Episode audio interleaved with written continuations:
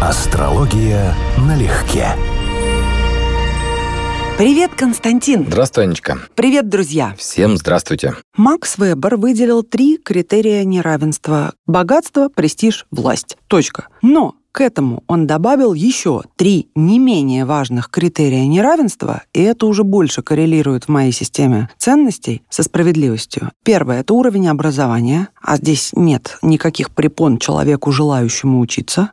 Ну, кроме нюансов, что коммерческое образование далеко не всем доступно, это очень дорого. Все быть. равно сейчас есть интернет, и если уже ты как контраргумент это выдвинул, то я сразу скажу, что у меня есть знакомые семьи с очень скромными возможностями, у которых нет лишних денег для того, чтобы нанимать ребенку, школьнику репетиторов, но их дети, желающие учиться, просто заходят на YouTube и находят кучу совершенно бесплатных обучающих роликов по всем предметам. Сегодня, если ты хочешь, никаких преград но, нет. но престижный диплом так не получишь. Нет, ты просто можешь здорово подготовиться, Это и да, ты можешь это получить. правда. Ну, знаешь, Рэй Брэдбери, свое образование я получил бесплатно в библиотеке, это тоже будет всегда актуально. Мгм. Кому нужен диплом, это одна история. Кому нужны знания, если вам дали высшее образование, не значит, что вы его получили. Но это два разных пути в жизни. Именно. Один будет управленцем, а на втором будут ехать, потому что он все это умеет, он справляется, он прекрасный специалист, но его не надо продвигать вверх. Ну, Именно по этой С одной причине. стороны, да, но это тоже немножечко стереотипный подход. Человек, который проштудировал и хорошо готов, поступит на бюджет. Все равно есть бюджетные места. Ну, это И на классно. Знаю, вечерние, и на у нас заочные. существуют бюджетные места Конечно, в э, конечно. самых. Я знаю, что есть частные, Конечно. э, частные стипендии от разных фондов. Так вот, еще три не менее важных критерия неравенства по Барберу. Уровень образования, степень религиозной или ритуальной чистоты, ну это при кастовом строе в Индии, и ранжирование по родственным и этническим группам. Опять-таки, то, что мы называем семьи, клановость. Астрология нам что говорит про уровень образования плюс степень религиозности? Я, знаешь, вот сейчас думаю, слушаю тебя, думаю, а ведь это интересная тема для исследования муданной астрологии, что есть государства, общества фактически, да, в которых очень сильна тема карьера через или благодаря родственным связям, происхождению,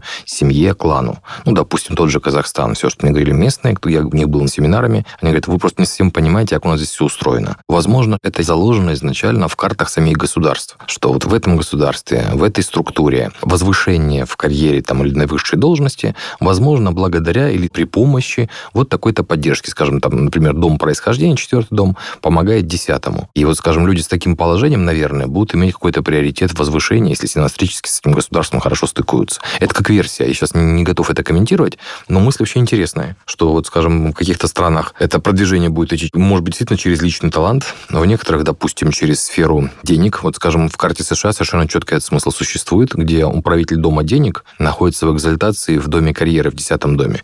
То есть, по сути, деньги приводят, обязательно деньги приводят к власти. Там смысл такой четкий заложен. А в каких-то странах это будет не так, и там будет другой резон. Связи, браки династические, еще что-то, может быть так. Это реально было бы интересно проверить и продумать, и посмотреть примеры. Если ты будешь готов, я с большой радостью... Да, прям интересная тема. Это меня сейчас заинтересовало. Мгм. Замечательно.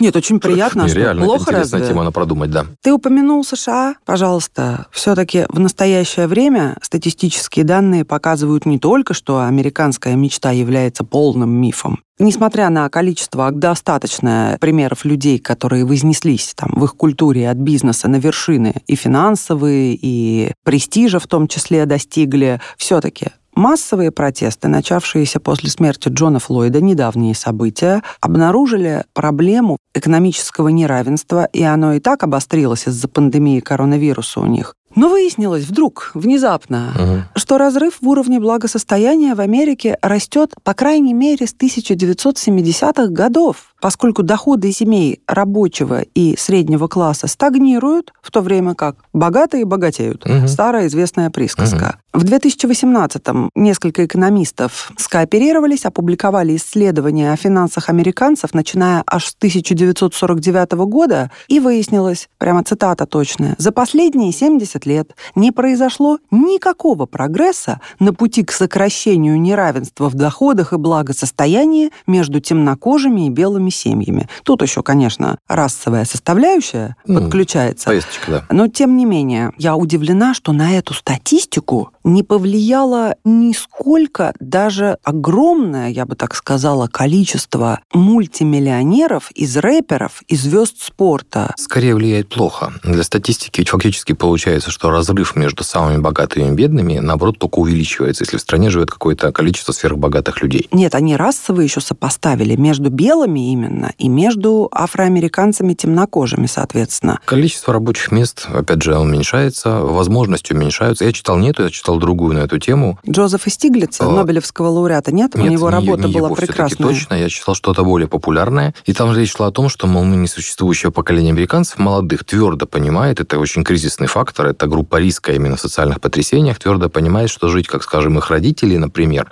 иметь те же возможности, что имели родители, они уже твердо не будут. То есть скорость экономического роста США достигла пика где-то в конце 60-х. С тех пор, с начала 70-х, у них продолжается экономическая стагнация в разном варианте. На короткий период времени развал Союза создал ситуацию, при которой вот вновь новооткрывшиеся рынки, Восточный блок и так далее. Но проблема этим не решилась, а просто временно как бы было прикрыто. И по факту, еще раз, это про общество с очень серьезным классовым, именно социальным на уровне имущества расслоением. Проблема это не решается. Более того, уход из сферы деятельности Советского Союза устранил фактически главный контрпример, что можно жить как-то иначе. У меня был преподаватель в институте, я его часто вспоминаю, покойный Аркадий Исаакович Эпштейн. Он говорил мысль, которая тогда нам казалась студентам очень странной. Мы же все были в режиме перестройки гласности, и США это воспринималось как что-то звездно-полосатое далеко вверху. Он говорил, что исторически от революции 17 года выиграл практически весь мир. И мы в наименьшей степени. То есть все сделали выводы для себя из произошедших событий и там ограничили 8-часовой день, да, запретили детский труд, появились эти всякие отпуска по уходу за ребенком. Ничего этого не было. То есть из-за того, что они боялись протестов и движения профсоюзов в своих странах, наблюдая, да, вот очевидный пример Советского Союза, они были вынуждены делать капитализм с человеческим лицом. В 90-е у них эта необходимость пропала. Поэтому перспективы, конечно, еще раз, неравенство там будут только нарастать. Я упомянула Джозефа Стиглица, лауреата Нобелевской премии в области экономики, американца. Вот он писал, что Великая рецессия усугубила неравенство в да, США, конечно. потому что произошло сокращение основных социальных расходов, а высочайший уровень безработицы оказал понижающее давление на заработные платы. Ну и, разумеется, мы понимаем, что неравенство в обществе социальное и финансовое ведет к экономической нестабильности. Конечно. И в итоге Америка стала страной не с правосудием для всех, так называемым, а с фаворитизмом для богатых и справедливостью для тех, кто может себе это позволить. Но это опять, это практически общемировая практика, что бы ни заявлялось. К сожалению, да. Это мое главное возражение против капитализма и его достоинств, что в нем заложена не просто конкуренция, а обязательное подавление одних людей другими и максимальная степень социального неравенства, почему законенное. И это, по сути, прошлое человечество. Опять же, слово «капитализм» появилось одновременно с большой мутацией практически год в год, когда произошло соединение Юпитера-Сатурна предыдущего цикла земной стихии. И, соответственно, вот сейчас, в 2020-м, когда произошел новый очередной цикл, мы ожидаем, что весь этот процесс закончится. Поскольку произошло оно не в земной стихии, а воздушное, мы ожидаем уже не вертикальных козерожьих структур с четкой иерархией, да, вот где есть люди, имеющие власть, есть все остальные, на ком они стоят, как вот на горе, на пирамиде, по сути дела. Мы ожидаем водолейского типа вещей. А это совсем другой тип общества. Это, судя по всему, что-то типа социального государства, но на другом уровне, не на том, который мы видели в 20 веке в виде кривой реализации социализма Советским Союзом. В СССР впервые о классах заговорил Иосиф Виссарионович в 1936 году в докладе, называвшемся «О проекте Конституции Союза СССР»,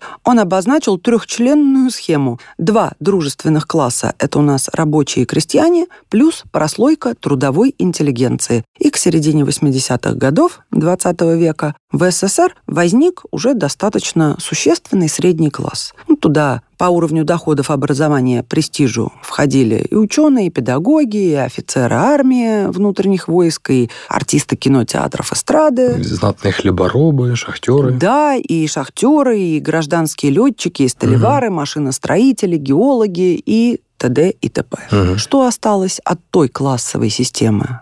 Советской? Ну, с точки зрения классовой системы, она вообще не может быть изменена независимо от государственного управления, потому что классы — это реальная структура общества в плане того, кто кем управляет, кто кому подчиняется. Это Маркс в конечном счете, ну, как бы с него все началось в описании этой системы, поэтому, ну, никуда не делся класс эксплуататоров и эксплуатируемых. Но средний класс сейчас, конечно, другой. Средний класс это сейчас и блогеры, и мотивирующие спикеры, менеджеры самые разные, да, и целый ряд, как это сказать, кряклов, да, креативный класс они пытались себя называть, но кряклы подходят лучше. Это люди, которые вот занимаются веб-дизайном, еще чем-то, вот всякие фрилансеры, люди, изготавливающие какие-то вещи на продажу, но попадающие по сумме доходов в средний класс. Но с точки зрения того же Маркса, это не класс. Это как раз прослойка мелкой буржуазии. А тогда ничего радикально не изменилось. Ну, а по престижу и по уровню заработков разве ведущие артисты театра, кино или артисты сцены могут считаться средним классом по своим возможностям и по относительной, пусть, но все-таки независимости. Если ты сам способен выкупить пусть не олимпийский, но какой-то зал, и на тебя придут люди, ну какой же ты средний класс? Нет, конечно, это уже не средний класс, это как в США, upper... Э, upper middle class. А, во. Но это и выше, чем upper middle class, хотя, да, назвать просто артиста, призванного развлекать, сколько бы денег он не стоил, высшим классом, но это несерьезно. Не, ну это зависимая профессия, очень зависимая. Высший класс – это всегда класс эксплуататоров. Это те, у кого есть власть, те, у кого есть влияние, те, кто встроены в систему социальную иерархию, либо обслуживают ее непосредственным образом, а все остальное – это нижние этажи. Вот где-то недавно пробегал какой-то мем ста с лишним летней давности устройство Российской империи. Ну, вверху монарх, да, потом следующий слой, значит, мы вами управляем, потом армия, мы вас защищаем, потом, значит, религия, мы вами что-то еще, да, потом мы вас кормим, а потом все остальные. Вот как бы вполне себе классовая система, да, а мы вас развлекаем, пожалуйста, да, еще ниже класс.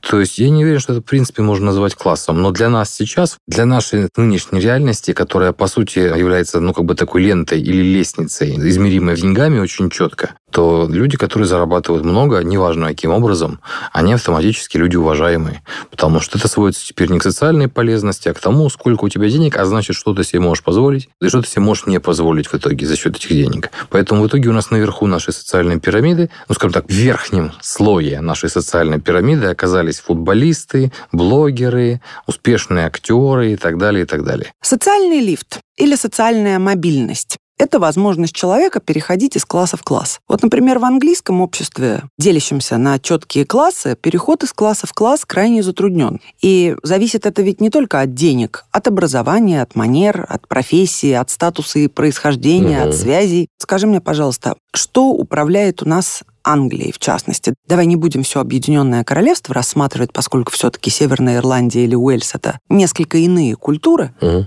а вот именно Англия. Ну, да, относительно популярная точка зрения, что с Англией связаны весы. Я не являюсь сторонником этой идеи, как раз вот как ты правильно начала. Считаю, что здесь однозначно сильное влияние Сатурна, потому что это очень иерархическая структура. Англия была всегда. У них удивительно хорошо отработаны механизмы власти, далеко выходящие за рамки того острова, той страны, которую они себя представляют. И вот в настоящее время мы в том числе видим, что как бы их влияние в мире по-прежнему не пропорционально их размеру. Это реальная их заслуга, их реальная способность. И она не юпитерианская по смыслу сатурнианская. То есть вот сеть агентов, сеть управленцев, менеджеров, вообще идеологическая сторона, хотя это, конечно, должно быть Юпитер, а не Сатурн, является очень сильным их достоинством. Но да, это общество с очень жестким внутренним ухладом. И в том числе один из показателей да, традиционализма, что это одна из немногих стран, которая сохранила себе монархию. Во всяком случае, в оригинальном варианте, из цивилизованных, будем говорить, стран, по-прежнему функционирующая политическая система. Английская элита, весь высший класс, как правило, учится в одних и тех же школах и университетах, женятся внутри своих классов, через систему трастов становятся наследниками состояний, имеют определенные манеры и привычки, также свой акцент их отличает. И если все это суммировать, от нашего первого выпуска про индийские касты совсем не отличается практически. Практически, да. Все животные равны, но некоторые равнее. Но здесь даже о равенстве не идет речь, поскольку все общество свыклось с тем, что даже по акценту можно определить, кто ты к какому классу принадлежишь, но более того, по почтовому индексу. Например, я условно Иван Иванов, Джон Уайт, живу в Сохо. Угу, район. Или индекс. И по району проживания не ошибешься никогда, к какому классу принадлежат люди. В отличие от Англии, в России, даже если ты говоришь, что я живу в Барвихе, угу. это ничего не означает, кроме того, что у тебя есть деньги там жить. Угу. Ну, у нас пока общество бесклассовое, вот я имею в виду в таком варианте, как э, британцев, у нас как бы классов нет, которые там существуют столетиями. У нас-то только-только начало формироваться 30 лет назад, было бы здорово, чтобы это не закончилось так, как это произошло в Британии, которая, по сути, является вот четким иерархическим обществом, в котором социальные лифты практически невозможны. То есть разница практически по крови. Но я думаю, что многие слушатели просто не знают, что изобретателем, идеологическим изобретателем концепции рас, национализмов и так далее была в том числе, или даже в первую очередь, была Британия. А уже потом это распространялось на другие цивилизованные страны. У них это реальный культ. Культ крови. И вот та же, вот мы это тоже, по-моему, обсуждали, Роулинг шаржирует в в Гарри Поттере, где злая сила, да, вот чистокровные, вот все прямая аналогия, прямая калька. И я думаю, что часть ненависти к ней современной у прогрессивного, в кавычках, сообщества связана именно с тем, что она высмеивает эту часть британской реальности. Ученые сделали вывод, что на переход из класса в класс британцу нужно в среднем потратить 10 поколений. Это, естественно, не общее правило, но картина очень наглядная. Очень наглядная, да. То есть, будем говорить так, безнадежно. Потомки рабочих 19 века в 21 веке рабочие. Угу. Ну, логично. Общество свободы. Про образование мы с тобой уже говорили не единожды, но единственная остается возможность для движения на социальном лифте – это все же образование. И люди, у которых есть хоть какие-то сбережения, или не в первом, во втором поколении, mm. отложившие достаточно, пытаются отправить своих детей в хорошее учебное заведение, потому что именно там связи, вот. возможности, знакомства вот. и образуются. А это принципиально важный момент для скачка из класса в класс. Только хотел сказать, что это даже не для профессионального роста или там для удачного диплома, а именно фактически ради связей. Но дальше таких людей, ну, как у нас многие же 90-е отправляли своих детей, у меня есть одногруппники, которые так делали, дальше идет разочарование, которое только что озвучила. Что сам факт, что ты учишься в том же вузе и даже рядом с теми же людьми, они не смешиваются, как масло с водой. То есть это просто они существуют рядом, мы все как бы это знаем, но они не пересекаются, и эти границы незримые существуют между теми же студентами. Признаюсь тебе откровенно, мне нравится, что old money и нувориши не смешиваются. Ну, мне вся эта система не нравится. Я в этом смысле категорический противник. Я считаю, что будет очень хорошо, что времена изменились, что эта эпоха, которая началась в середине 19 столетия по астрологическим, правда, понятиям, в 2020-м уже подошла к концу, и дальше будем иметь совсем другой мир, в котором вот такая система будет в отстающих. Я не сказала, что мне нравится система, но, учитывая, что британцы имперцы, и мышление у них угу. имперское, те семьи, которых называют old money, зарабатывавшие себе статус, деньги и положение в обществе на протяжении веков, я считаю, что они правы в своем нежелании смешиваться с новоришами. Ну, здесь есть за и против. Можно поспорить. В любом Давай, случае, какие конечно, тут это общество... против? Против? Ну, против как бы эгалитаризм, возведенный в культ. Это фактически внутренний даже не только расизм или национализм, но вот та проблема, которая... Какой расизм, какой национализм? Э, вот я возвращаюсь к идее. Это даже не просто расизм или национализм, вынесенный за пределы их страны, но это даже вот разделение людей на уровне регионы, районы, по крови, как вот разновидности разновидности животных, да, что, упаси господи, будет какой-нибудь неправильный инбриндинг, кто-нибудь не с тем скрестится. То есть возведение биологической части человека буквально в культ. Если бы это сводилось именно к тому, что они являются носителями, хранителями культуры, и таким образом как бы переживают все эти штормы, те проблемы, которые возникают с людьми, с новыми деньгами, которые возникли, исчезли, да, вот все это их мало касается, это было бы хорошо. Но здесь гораздо больше негатива, и, конечно, то, что это общество, в котором социальные лифты практически невозможны, это очень показательно показательная история. Это антисвобода. Согласна с тем, что это антисвобода, и в то же самое время что-то есть в традициях, в которых я сама не хотела бы жить, признаюсь. Вот. Но мне нравится, что где-то они существуют, в частности, английские традиции, и английская культура и самосознание — это все-таки нечто ну, абсолютно уникальное Нет, в своем это, безусловно, роде. уникальное, и более того, где-то даже рациональное, очень жизнеспособное. Но, как ты правильно говоришь, очень не хотелось бы пересекаться с этим в жизни. Безусловно. Секунду. Вильгельм Завоеватель составил документ в 1086 году после проведенной переписи и назвал «Книгой страшного суда». Это такой английский юмор, я так понимаю. Мгм, мгм. Там было указано много знатных фамилий, часть из них были довольно редкими, и их можно отследить вплоть до сегодняшнего дня. Мгм. И оказалось, что, представляешь, да, с Да, 11 по Ничего 21 удивительного. 10 веков в списках генералитета, Мгм. архиепископов, студентов Оксфорда, членов парламента и т.д. и т.п. присутствуют на протяжении всего тысячелетия, Мгм. ну, будем говорить, когда образовывались эти структуры по мере их возникновения, представители этих фамилий. Да, а может ли сын полковника стать генералом? Нет, не может. У генерала свой сын есть. Мгм. Скажи, пожалуйста, а как ты рассматриваешь парламент британский? Ну, как Палаты лордов, Как, верхнюю как известная история, да, как имитацию демократии. Великолепную имитацию. Но, по сути, демократия, в принципе, это имитация воли народа, любая. И об этом еще Платон, Аристотель говорили, что это же не жизнеспособный режим, демократия, который естественным путем вырождается либо в диктатуру, либо в анархию, либо в олигархию. Вот в случае с Британией она много веков назад переросла в олигархию. И Верхняя палата, которая неизбираемая, насколько я помню, да, которая имеет право вето, опять же, если я ничего не путаю, по отношению к Нижней палате, а вот это вот прекрасный такой компромисс на уровне вот мы-то можем бунтовать, мы можем спорить, можем принимать какие-то решения, но будет так, как решит вот эта вот маленькая группа привилегированных людей, существующих столетиями, да, даже не людей, фамилий, которые существуют столетиями. Это рациональная система. Она, скажем, уходящая корнями еще в Средневековье, но по-своему рациональная, очень жизнеспособная. И тем не менее у руля оказываются такие персонажи, как Борис Джонсон, например. Смотришь и думаешь,